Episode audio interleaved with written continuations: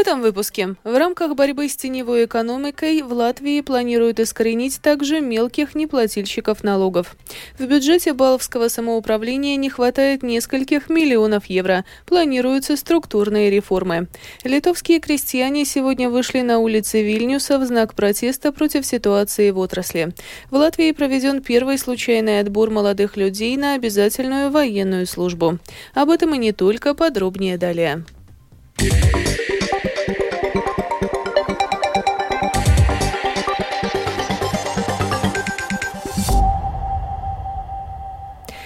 Сегодня Кабинет министров Латвии рассмотрел вопрос о плане по ограничению теневой экономики. Одна из целей – искоренить также мелких неплательщиков налогов. В Латвии почти 130 тысяч человек задекларировали годовой доход в размере менее тысячи евро.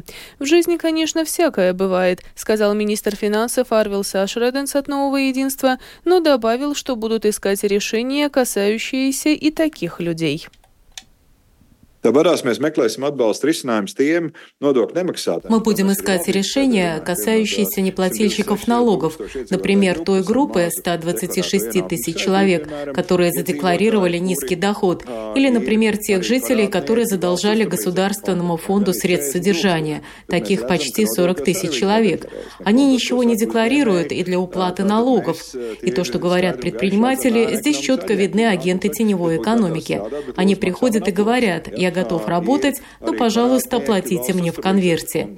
Ясно, что вместе с Министерством юстиции мы будем думать, как решать этот вопрос, чтобы начать возвращать долги государству за алименты и чтобы эти люди проявились и как плательщики налогов на рабочую силу.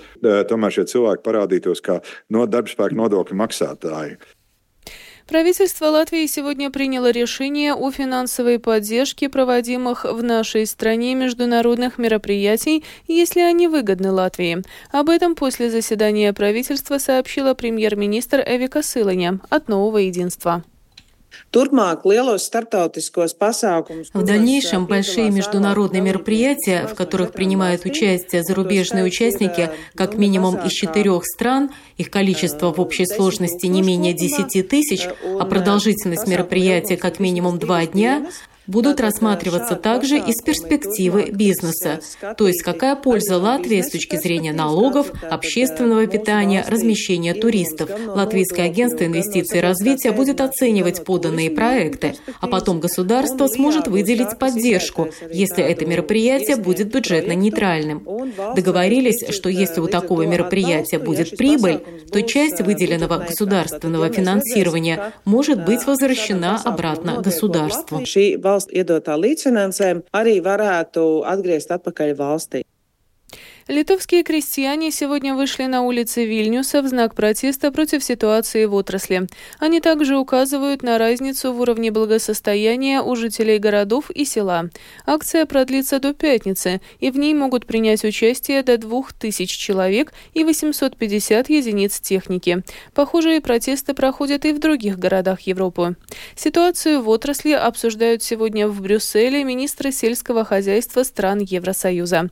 За встречей следит следит наш корреспондент Артем Конохов. Несмотря на то, что требования протестующих фермеров в Литве, Польше, Германии, Франции и других странах Европы немного различаются, всех их объединяет неудовлетворенность ростом цен, необходимость внедрять новые правила, а также неуверенность в завтрашнем дне. В странах Центральной и Восточной Европы многие фермеры также недовольны наплывом дешевой сельскохозяйственной продукции из Украины. Поэтому министр иностранных дел Венгрии Петер Сиярта настаивает на том, что украинские зерновые в Европе не должны оставаться. У нас по этому вопросу жесткая позиция. Мы запретили импорт украинского зерна и другой сельскохозяйственной продукции и хотим это сохранить. Мы хотим защитить свой рынок и вернуться к изначальному соглашению, которое предусматривает обеспечение только транзита украинского зерна. Но вопреки первоначальному соглашению, украинское зерно заполонило рынки стран Центральной Европы. Это разрушает наш рынок и противоречит изначальному соглашению. За ограничения на импорт украинской сельскохозяйственной продукции выступают и правительства Польши, Словакии, Румынии и Болгарии. А министр сельского хозяйства Финляндии Сари Эссе придерживается противоположного мнения. Нет, мы не думаем, что это станет выходом из сложившейся ситуации. Очень важно подчеркнуть значимость коридоров солидарности. Эти коридоры должны оставаться открытыми и доступными для всей сельскохозяйственной продукции. Украине нужны доходы от такого экспорта. Это также важно для стран, ожидающих поставки зерна. Нам также необходимо осознать, что это грязная игра, которую Россия ведет с помощью продуктов питания. В свою очередь, министр сельского хозяйства Латвии Армандс Краузе от Союза зеленых и крестьян выступил за запрет на импорт российских зерновых. Краузе надеется, что эта инициатива получит поддержку других стран блока. Артем Конохов, Латвийское радио, Брюссель. С увеличением площадей для засева в латвийском сельском хозяйстве растет и использование защитных средств. Как выяснили ученые, в Латвии не хватает углубленных исследований о наличии пестицидов в подземных и поверхностных водах вблизи сельскохозяйственных земель. Латвийская ассоциация биологического сельского хозяйства призывает усилить проверки по использованию пестицидов. В свою очередь, Министерство земледелия считает, что надзор уже осуществляется на должном должном уровне. Подробнее в сюжете Михаила Никулкина. Данные мониторинга Латвийского центра окружающей среды геологии и метеорологии свидетельствуют, что в подземных и поверхностных водах Латвии зафиксировано присутствие 15 пестицидов. При этом превышение нормативов качества окружающей среды отмечены в связи с теми веществами, которые уже давно запрещены в Латвии, но до сих пор встречаются в природе. Это считается историческим загрязнением. Из используемых сейчас в сельском хозяйстве веществ в наибольшей концентрации в водах был констатирован аклонифен и циперметрин, и на них стоит обратить большее внимание в будущем, считают ученые. Депутаты, обсуждавшие этот вопрос под комиссией Сейма по вопросам окружающей среды, отметили, что не хватает также информации об источниках загрязнения пестицидами и влияния на здоровье человека и природу в долгосрочной перспективе. В свою очередь, исследователь Латвийского общества пчеловодов Валтерс Брусбардис добавляет, что организация, например, в меде и пыльце уже сейчас обнаруживает до 170 активных веществ. Он выражает непонимание, почему и государство не проводит анализ полного спектра пестицидов в окружающей среде в целом. Мне все же непонятно, почему государство не может себе этого позволить. И нет большой разницы в финансовом плане между мониторингом нескольких веществ или всего букета. Фактически сейчас основной фокус на историческом загрязнении, но в то же время мы не обращаем внимания на те активные вещества, которые мы массово используем. Пример, который обнаружили исследователи – ацетамирид с очень высокой концентрацией в воде. Совсем недавно зарегистрирован и уже появился появился в воде. Так что на самом деле мы сейчас не видим, что происходит с активными веществами, и это плохо. Объем продаваемых в Латвии пестицидов на гектар составляет 1 килограмм 460 граммов. В среднем в ЕС он выше 4 килограмма. При этом потребление пестицидов в стране растет, так как за последние 10 лет выросла площадь засеиваемых сельскохозяйственных земель. Специалист Государственной службы защиты растений Венс Эзерс указывает, что вместе с этим выросло и число проверок использования пестицидов, но уровень нарушений сейчас невысок. Количество проверок выросло. Раньше было около 1800 в год, но с нового сельхозпериода они значительно участились, чего нельзя сказать о нарушениях. В целом фермеры соблюдают требования, но есть ситуации с нарушениями, которые больше связаны со скоростью ветра и несоблюдением установлением защитных полос. В год в среднем мы получаем около 60 жалоб об использовании пестицидов, и обоснованной бывает каждая четвертая, пятая жалоба.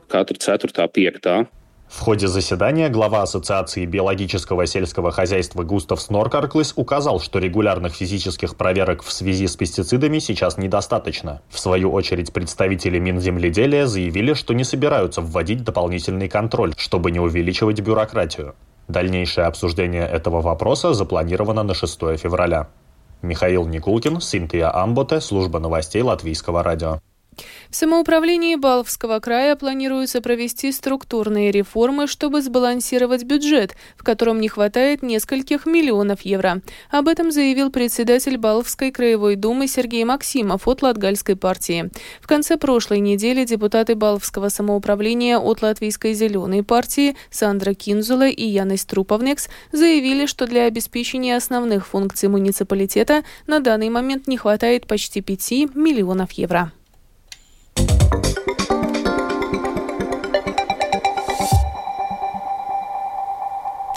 Продолжаем выпуск. Сегодня в Министерстве обороны Латвии был организован первый случайный отбор молодых людей на призыв в службу государственной обороны.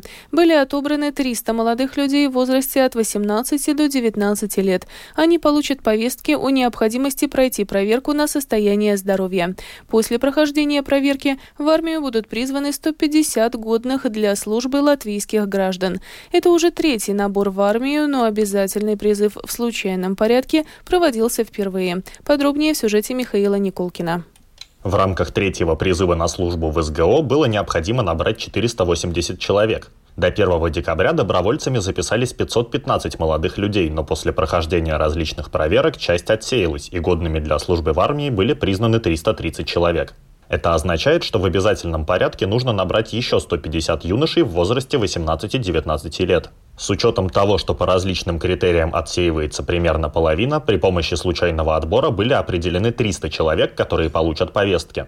В своей вступительной речи перед началом процесса министр обороны Андрес Спруц назвал сегодняшний день очень важным для оборонной отрасли, для общества в целом и, конечно, для тех молодых людей, которые будут отобраны на службу в СГО. В свою очередь, командующий Национальных вооруженных сил Латвии генерал-лейтенант Леонид Скалнинш призвал не бояться и не придавать большого значения термину «обязательный призыв», как и не воспринимать этот механизм как главный способ привлечь людей в армию. Абсолютно не нужно обращать внимание на эту процедуру, которая может и называется способом обязательного случайного отбора, но воспринимайте сегодняшний исторический момент как помощь вам принять решение, маленький толчок, чтобы стать частью этой этой огромной силы, которую обеспечивает наше латвийское общество через вас, 18-летних, которые вовлекаются в систему обороны Латвии. Калнинш также особо подчеркнул то, что для качественного обучения добровольцев и призывников СГО удалось обеспечить хороший состав инструкторов. Отобранные по случайному принципу молодые люди в возрасте 18-19 лет получат повестки до 1 февраля. В Минобороны подчеркнули, что повестка – это лишь вызов на медицинскую проверку и попытка начать диалог с попавшим под призыв человеком и не означает, что он обязательно попадет на службу. Медицинские проверки будут проводиться по адресу улица Эзермалес 6 в Риге с 19 февраля по 23 марта. В свою очередь, окончательные решения о призыве на службу с 19 июля будут приняты со 2 по 12 апреля. К слову, решение о призыве, так же как и решение о несоответствии службе, можно оспорить. Михаил Никулкин, служба новостей Латвийского радио.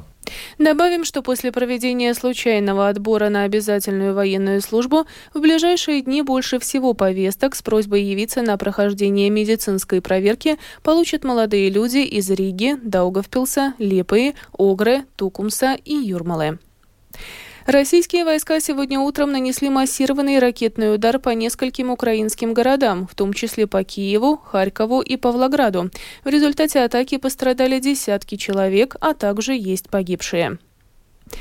На этой неделе на Калцемском мосту в Риге вокруг карниза на территории компании «Родекс» была натянута дополнительная защитная сетка. Это было сделано, поскольку с моста сыпется бетон. При этом, как указали в Рижской думе, состояние бетона не влияет на несущую способность эстакады, и передвигаться по Калцемскому мосту безопасно. Yeah. Завершение выпуска о погоде. Предстоящей ночью в Латвии облачно, днем пасмурно. Ночью на большей части территории страны дождь, на востоке также мокрый снег. Днем Латвию с запада пересечет обширная зона осадков, в результате чего также ожидается снег и мокрый снег, который в западных и центральных районах перейдет в дождь. Кроме того, на востоке днем ожидается снегопад, а на западе – ливень. Дороги будут скользкими. Ночью юго-западный западный ветер 5-10, на побережье порывами до 16 метров в секунду. Днем юго-западный южный ветер 7-12, в прибрежных районах порывами до 19. Температура воздуха ночью по стране от 0 до плюс 2, днем от 1 до 4 градусов тепла. В Риге в ближайшие сутки пасмурно, ночью дождь. Завтра, начиная с первой половины дня, снег и мокрый снег, который перейдет в дождь. Дороги и тротуары будут скользкими. Ветер юго-западный, южный 5-10, порывами до 14 метров в секунду. Температура воздуха ночью и днем в столице от плюс 1 до 3 градусов. Медицинский тип погоды третий, неблагоприятный. Это был обзор новостей дня 23 января. Продюсер выпуска Марина Ковалева провела Алиса Прохорова в Латвии 19 часов и 15 минут.